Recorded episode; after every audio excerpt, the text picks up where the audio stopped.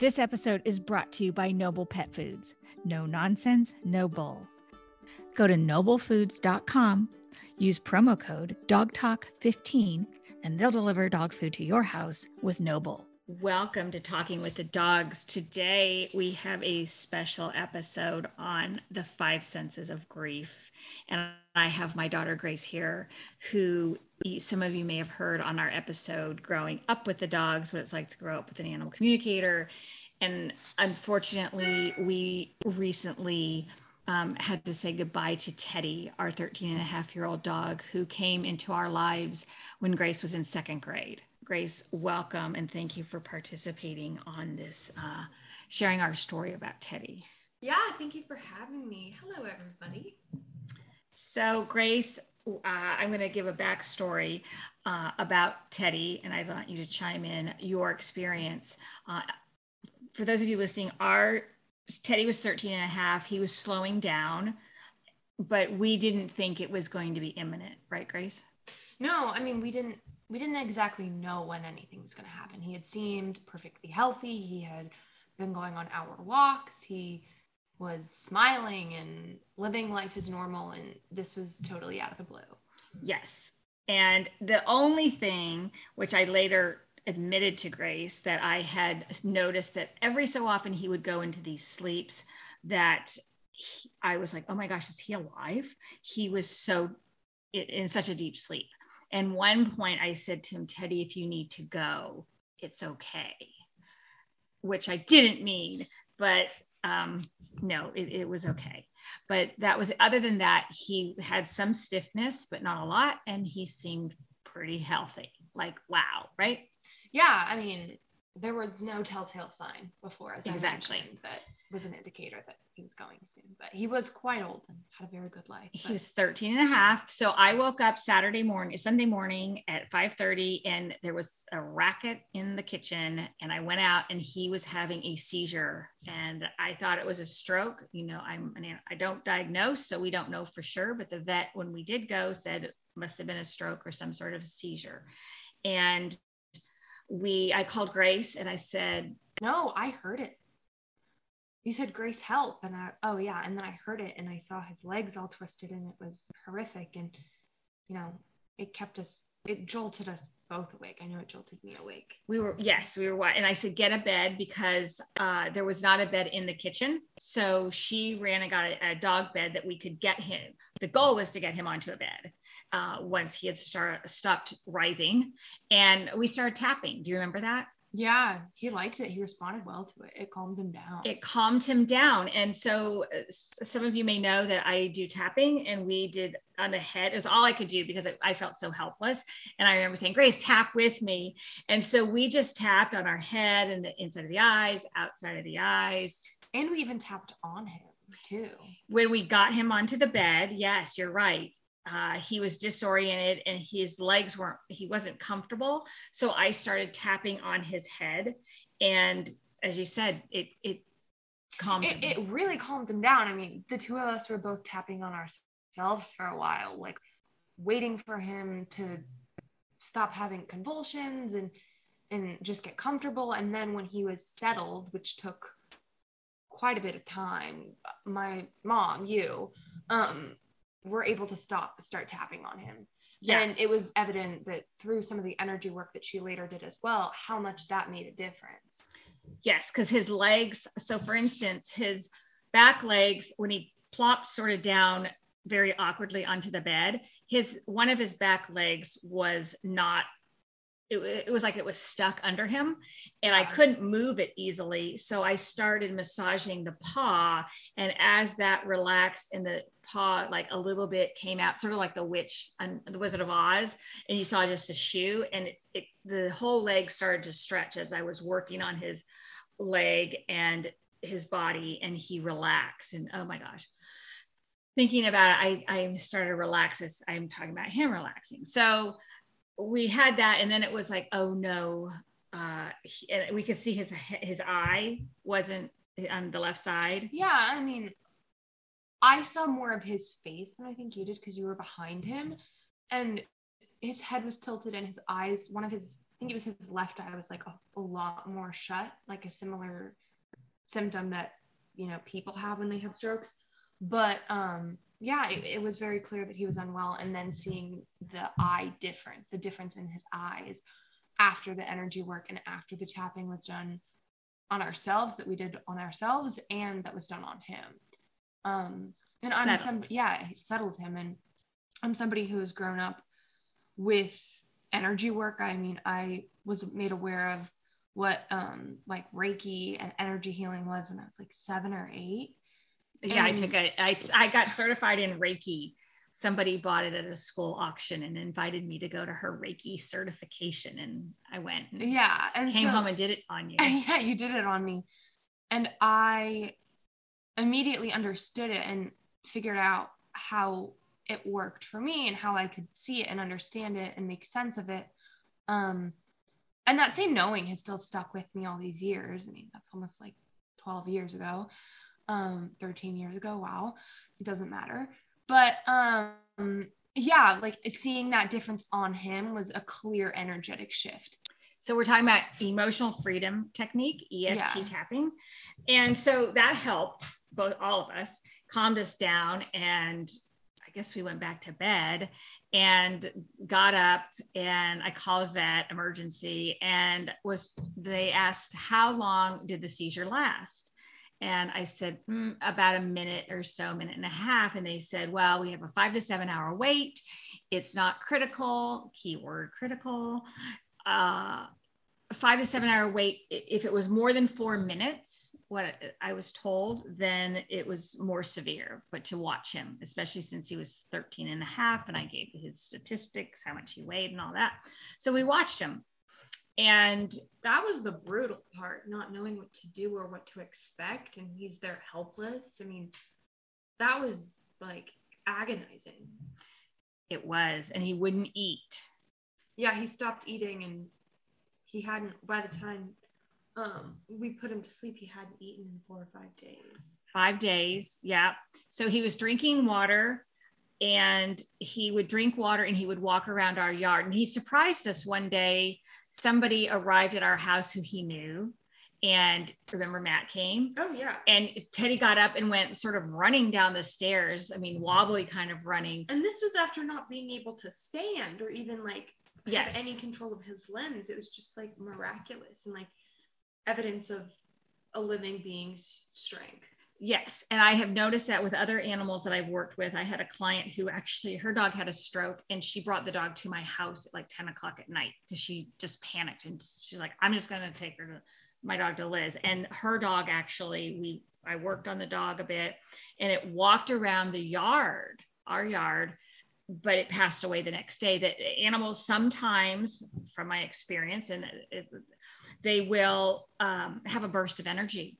That's interesting you mentioned that because something that Teddy did was when he was up, I think it was after Matt was here, he went outside and sniffed the entire front yard. And we have a fairly large front yard. Mm-hmm. He sl- sniffed the entire perimeter being very thorough as he always is when he sniffs things. Right. And it was like it was like why is how is he doing this and like why and right. it was clear that that was based off of what you're saying like the one last moment that he needed to do to cross off his list before he passed and same thing with like sunbathing in our backyard and going mm-hmm. to his spot that um, he would always be in our rose garden.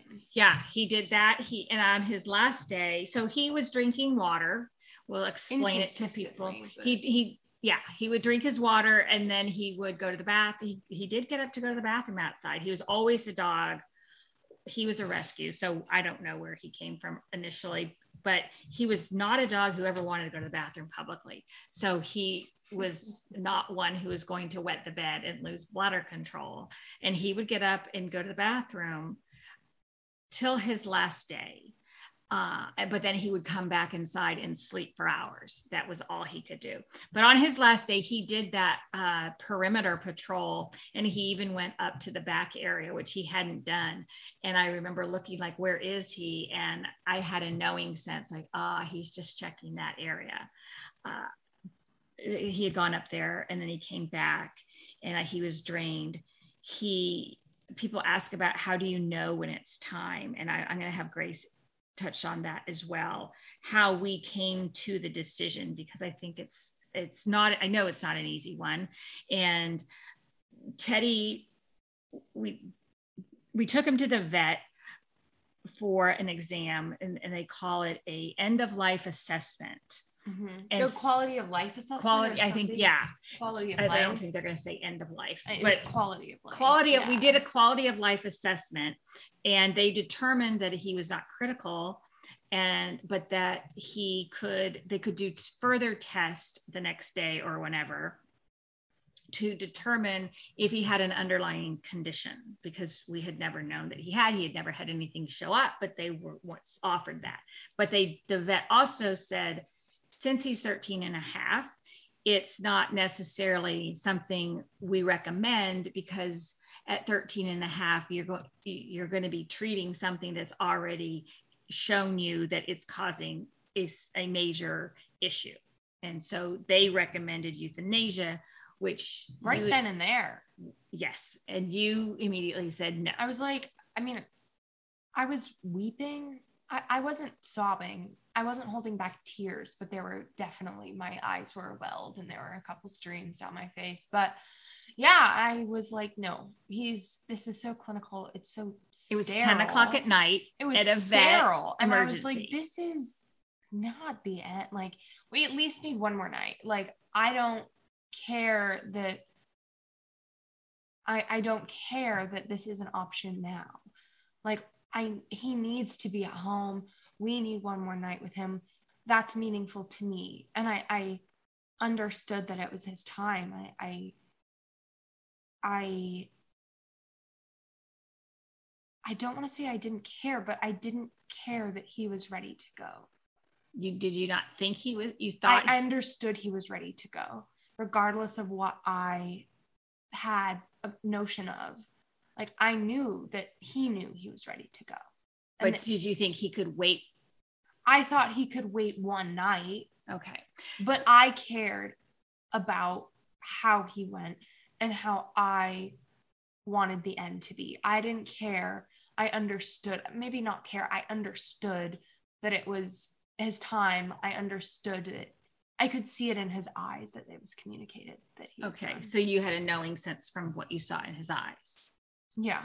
And what uh, could you describe that for somebody who's not had a knowing sense? Yeah, I mean, for me, it was just I could look in his eyes and see how tired he was, and not in a I've gone running for an hour in the sun on a 90 degree day on a like on a hike which i've done with him before mm-hmm. it wasn't that kind of tired where it's from physical exertion it was like a tired that just felt like it was from his soul that was not just tired eyes but fatigue and lethargic and drained and like there isn't a life force that's right. there.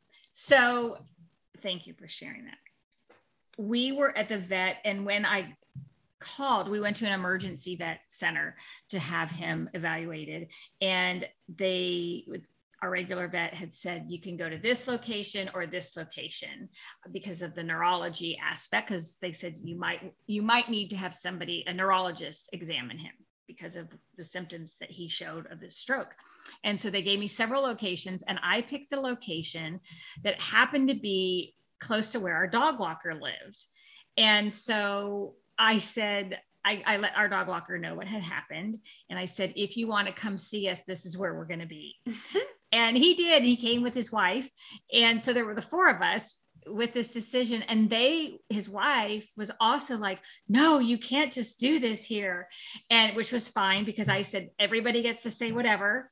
We're all in this with him. and they've known Teddy and all of our dogs for years. Know, years. Yes. They've taken care of them when we've gone away.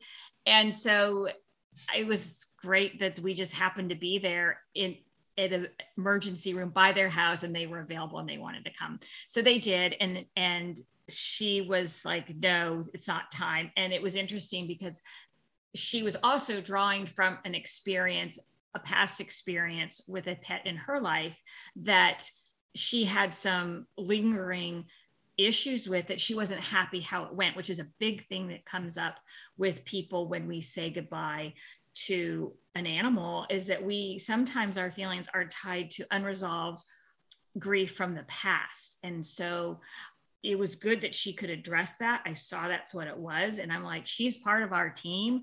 I wanted her to be heard. And we are going to um, respect. I've got two people here, and I was sort of blank because I was numb. So I'm like, I'm going to go with that. I'm with that. So fine, we'll take Teddy home and we'll figure this out for tomorrow. What we're doing. We knew what we were going to do tomorrow, but we didn't know the how of it.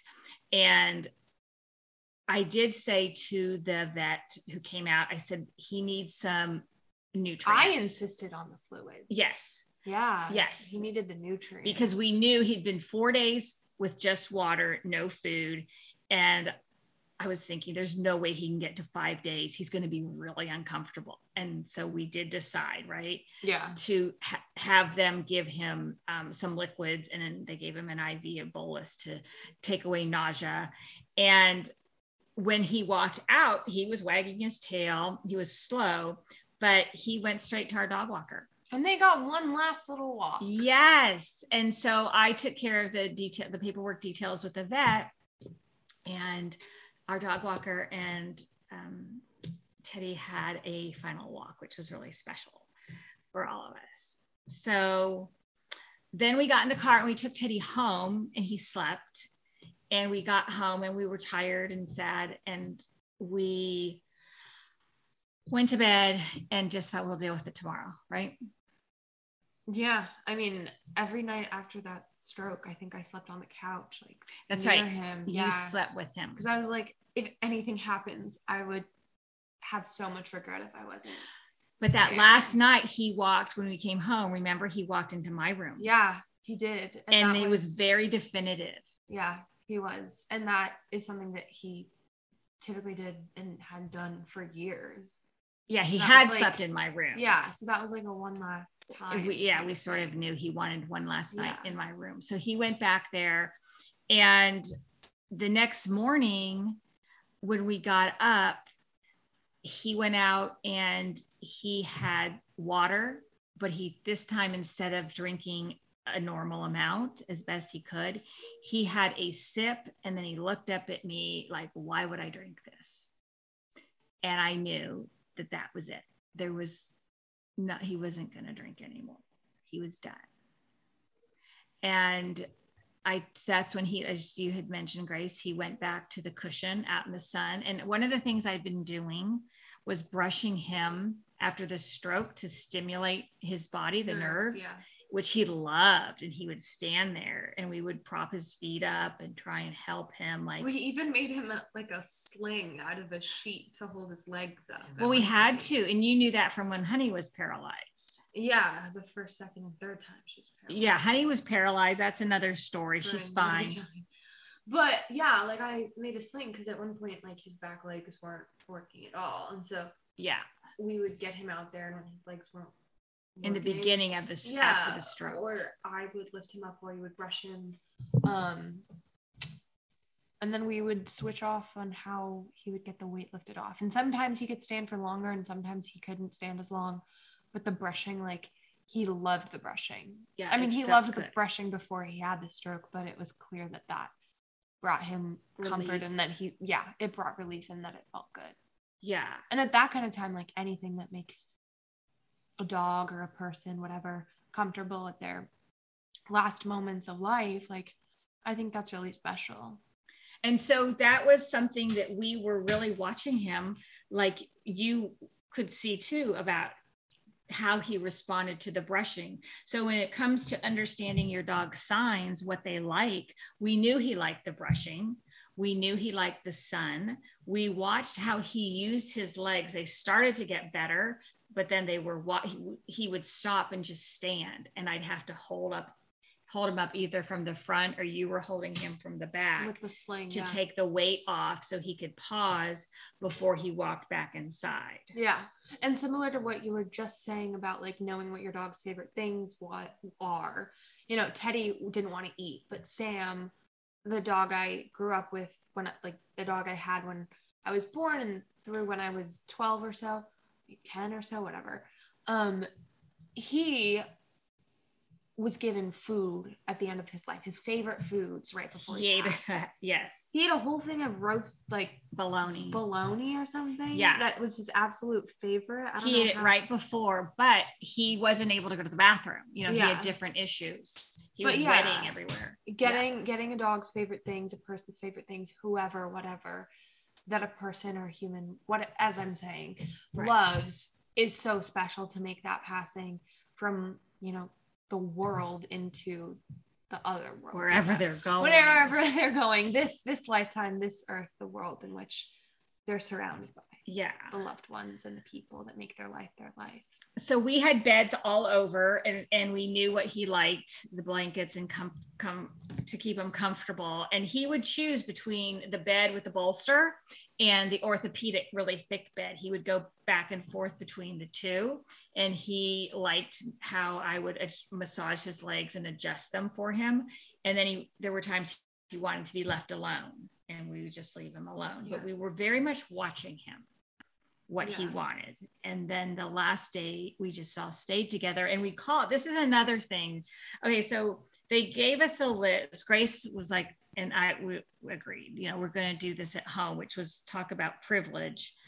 Um, we have a new appreciation for that privilege of being able to have a vet come to the home. And a friend of mine, she said, I didn't know you could do that. And yes, there are vets and people who come to the home to euthanize an animal at home and it can make a huge difference. The thing for anyone who this is new to is that not everyone is the same. I have a client who had a very bad experience because they felt like the person was not a good match and it was rushed.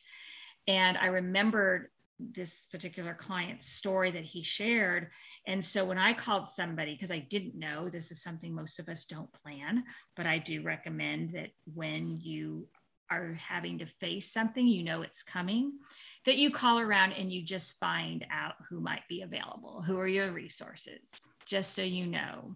So I called, and the first person I talked to was not a match. And I, the, for me, she was very much like, well, how much does your dog weigh? Because they charge by weight.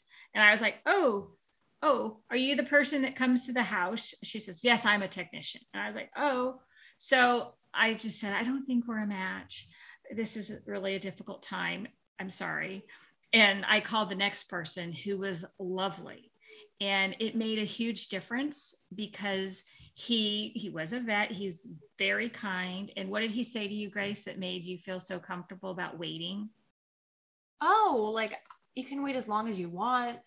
Yeah he said he would wait as long as long as we wanted to take as much time as we needed with Teddy before the euthanasia, before the injection of the second shot they, they- give two shots they give the sedating one and then they give the chemical whatever it is that Mhm. actually um, ends the life. And he was like, take as long as you time as long as you need before that dosage of the sedative. After the set, like every step of the way, he was like, take your time yeah take your time. And you said this earlier, mom, that you're like, he would have waited all day. Oh my gosh, we live in Los Angeles.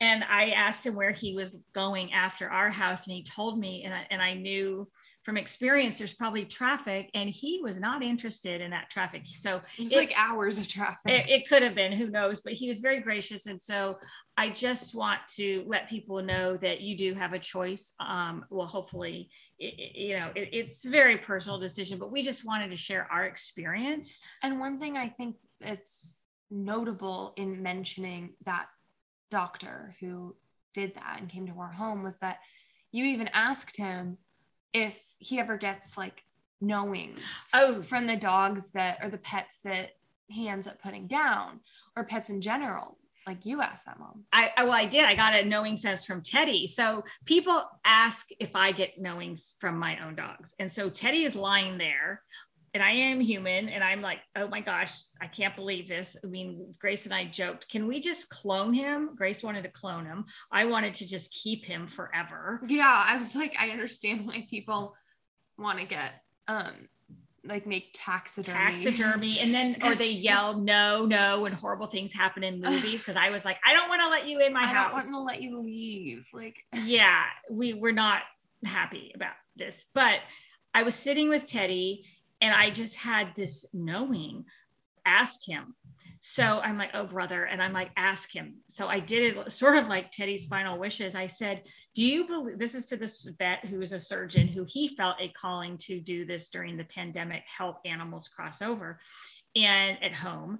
And so i said do you believe that animals can communicate intuitively? And his he said yes sometimes. And I was like, uh, and I heard it again from Teddy. Ask him. So I'm I'm stroking Teddy and feeling a little sheepish, and I look at this vet and I said, "Would you mind be Would you be interested in being on my oh podcast Oh and my talking God. about your work?" and this was after he had sedated him. He'd given Teddy the first shot, and I'm asking him to be on my podcast because I felt that Teddy wanted people to know this information and he he looked at me and he smiled and he said yes he would do it and i'm like oh my gosh i can't believe i just booked a podcast guest but i felt I know. I was even a little like, mom. i know but i did it for teddy so stay tuned for that one but um i did i did have a very knowing sense from teddy who is a very soulful old wise dog that this experience is meant to be shared I mean, yeah, because Teddy had even gotten up for the vet. We mention that? No, we, okay. So Teddy's on one bed, and the vet who I had just said, I really don't want you coming in my house because I didn't want this to happen. He walks in, very kind. Teddy looks at us, and I go, Teddy, this is Dr. Kevin. He's here to help you. And with that, Teddy, who'd been laying there for hours, got up, went over to him, and then moved over to this other bed that I'd sort of pulled out because it was a better location, thinking maybe this is where it will happen. And Teddy positioned himself in the perfect way, Right in front of right in doc- front of this doctor, vet. yeah. And I'm thinking, this is sort of weird. This is like he's done this before, but He knew. that's Again, another, yeah, I don't know, but that's what happened. And that's why, again, like I had no doubts that it was his time. And we asked the vet, do you, he did a check of his heart and everything prior. And I said, do you agree it's his time? And he just nodded yes. Yeah. There was no doubt. So take a breath. Uh, The grief process. the grief. So then we it happened and we let there's a video on my Instagram, honey's crawling all over him. And that was okay. Grace, you were a little bit like I was honey. like, honey, no. Like, there's this like dog who's dead, and Mhm. honey, this tiny little dog, like crawling and smelling all the different parts of his all body. over him. I was, I was like, that's disrespectful. right. And then you were like, no, like that's her smelling him and making sense that he's gone. And it's like animals grieve too. And yeah. she was making sense of it. And even now, like if we slightly mention Teddy at all, their ears turn, like their heads turn. We have like two Wolfgang dogs. Yes. Starts barking. They like will go to the door waiting for him. It's Yeah, animals know. understand. Animals understand. And the Yeah. vet agreed. He agreed to let Honey do that. Wolfgang didn't want to. He just sat and watched. No, he even like during the process, he had his back turned to it and would like occasionally turn his Or he'd look head. away. He like couldn't watch it. Aw. Well, I turned away too. So that's what happened. And then there's the grief part. And, and he, Dr. Kevin took, he had Teddy's body wrapped up. I went outside. I couldn't take it. I went outside. And when I came back in, Teddy was all wrapped up in a blanket. It was very nice. Um, it's in my video that I posted. Um, and we had some time, but his ears, his his coat was still so beautiful, and it was just like, ugh. Um, It's not the same.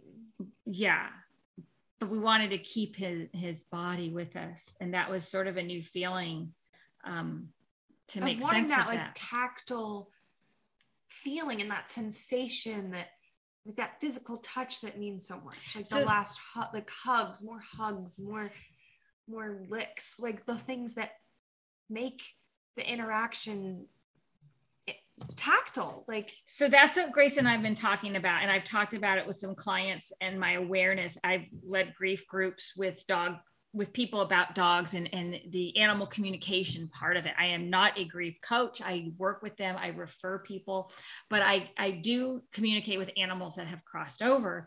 But I'm noticing a shift that it's so fresh with me that many people want signs from their animals. What does he say about what happened? And people want messages. But Grace and I are noticing because we're we get messages from Teddy already. I mean, very clear signs. And I have had a student who sent me a text. She goes, I can't figure this out. I I this this lock and she kept describing it. I don't know what it means. And then I I and I I knew exactly what it meant. It was the lock at our gate that the vet had to go out when he took Teddy. And then she said, and something about your Liz's mom. And I knew what she meant that uh, we felt that he was with my mom because she didn't even know that my mother had already passed. So I told Grace the same message. And what did you think of that, Grace? Well, when it happened, when he passed, the mm-hmm. first thing I had was I was like, I can see him with Nana. Like mm-hmm. I literally like saw this light and I was like, I can see them together. Like right now, I have I can still think of it and remember the visual. And so for me, hearing that from you, that what your student said, I was like, oh yeah, but wow, that's profound that like she picked up on that and that he even said that yeah, I went through the gate and I'm with Liz's mom. Yeah. So and that's like, and that's a specific thing. Like he, mom, like it wasn't mom. It was like Liz's Liz's mom. mom. It wasn't like yes, exactly, dog mom. So that's for those of you who study animal communication who are listening. That's a great example where the animal communicator doesn't necessarily need to know the meaning of a message or a person just trying to tune in.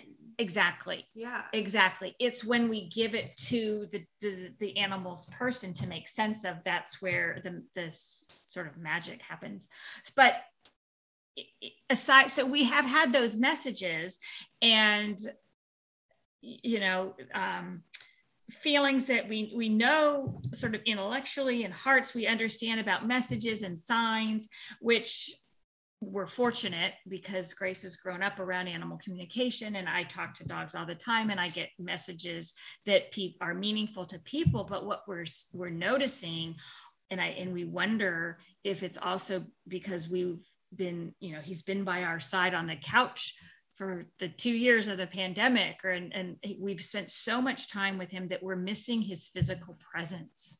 Yeah i mean that's not like only, you said the touch yeah the touch i mean the smell the the way the way he smiled he had this magnetic like quirky exuberant huge smile. Like life is good. Let's unlike any dog I've ever seen.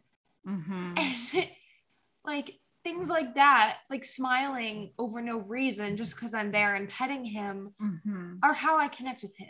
The way he mastered the blinky eyes of Teddy, I love you, and he'd do this like big eye always, blink. always. He, we talked to Teddy a lot, right? And he, yeah, and even the way he smelled, like he smells very different than Wolfgang and Honey. So Wolfgang's a black lab and Teddy's yeah. a yellow lab, and they are so different. All of them. And so for us, again, we feel very privileged that we lost a dog, but we still have two other dogs. And so we have that presence in our home, but it's like, I mean, I, I, I have one child. It's like people who who have children, multiple children, they're so different. Teddy was so different that it, there's this huge void. It's not just like go get another dog. It's his personality, his old soulful wisdom, wisdom of a dog. Yeah, yeah. But um, anyway, I I wanted to let people know, you know, as somebody who works regularly with people dealing with grief and, and creating bucket lists before an animal crosses over and, and, and helping them with the decision making progress or process or how to know that this new aspect i think it's new because i have not had many people talk about the, missing the physical part of their dog most people have typically wanted messages mm-hmm. but i think that there's an opportunity that we for us to learn more about grief unfortunately who wants to learn more about grief? But those those of you who might be professionals in coaching it's like I feel like I I need a hug or I I want Teddy's hug. people need I think there I think more people need to be supported about the physical loss of an animal in their life. And I've so I've created like I woke up from a deep sleep. We've been sleeping with the wanting to hold something. And so I created this what is it the water bottle that says I'm here because I think we want something to hold on to right yeah and uh like when he would hold like hold my like I would have a panic attack and he mhm. would be here for me. He would like have his paw in my hand, sitting right next to me. Like there were times like I had to do a bunch of seizure seizure testing, and I was struggling struggling with these spasms, and I was on the floor for one of them, and he came right up next to me, pressed his body next to me, and was just like staring at me into my eyes and it brought me so much comfort because he was physically here for me. yeah And while he isn't physically here for me in that way and in our house and on this world in that way, I miss that. right I miss that. And hard having that I'm I am here, like that reminder is meaningful because well, yeah, again, like he's not in the physical world with me. I mean, he can be energetically with me, but that energy is still here. Even when the physical isn't. so yes so Yeah. you you you feel that and sometimes we can be aware of it more often than other times but there's also it's okay to miss that physical part of somebody who's just not physically here And the smell, I mean, the smell of his coat. I mean, I vividly remember the smell of my grandmother, Nana. Mhm. I hugged my great aunt. I burst into tears practically. She smelled so similar. I was like, oh my God, you smell like Nana. You smell like my grandmother. And she was caught off guard, but it meant so much to me. And Teddy had a very distinct smell. Again, not like Wolfgang, not like honey. And Right. it was just like, I have a piece of his fur that the vet cut off. And smelling that, it like takes me back to who he is and what his presence was like. And there's a blanket that he had been on that I can't get myself to put in the lo- like the washing machine because I'm like I'm not ready to let go of this, um, and that's okay. right But yeah, how that sense is also really really strong on a like a smell. Like smell means something and it evokes emotion yeah just as that physical touch does and how physical touch and the smell go hand in hand for some people yeah for some people yeah at least for me in this situation that i'm referring to it's like i not only miss hugging him because i can hug wolfgang who's around the same size but i miss teddy's coat and i miss teddy's smell and i miss teddy's feel and how they all went together in tandem right yeah and I, I, have grief and grief over that. Like I don't know if I have the anger that usually like is one of the five stages of grief because I'm not angry. well we were very fortunate I I understand that it was his time and we were very fortunate. Yeah, go on, sorry. Oh, we were very fortunate that we could spend time at home with him. Oh, it's such a and that we knew. And even because I, I have had clients who it was a long drawn out process. Sometimes that's just how it happens. And we people may have multiple vet visits or different incidents where we i mean we had a dog sam who had cancer and we did went through all the treatment and it, it you know his, his death was he's he's cancer was cured thankfully when he was six and he he too lived to be 13 and a half. But uh it, his his death was very different even though he was a lab.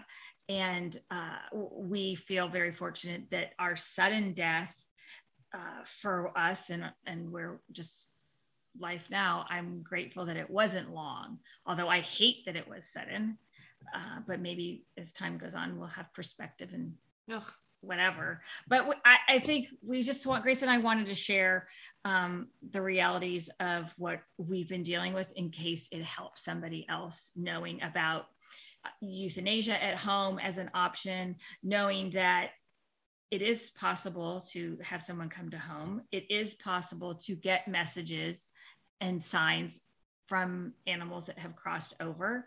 And it's okay to talk about your dog forever and the details of yeah their interpersonal life and how that affects you not only as we're grieving and as we're making sense of it and as we're reflecting like it's okay to want to talk about the nitty gritty details with somebody because it's very real for you it's very real especially with this pandemic yeah. when we've been home with our dogs people talk about the pandemic puppies and the things that so go strong. with them but what about these dogs that we've been with and then they die the emptiness the loss i i think is probably got to be a little bit more profound not to take away from other losses but it's a new kind of grief because we were so close together when we were quarantining at home with our dogs i mean i would we'd spend hours with him a day like Oh, he was everywhere. Everywhere. Like he was everywhere. He followed for, us to go to the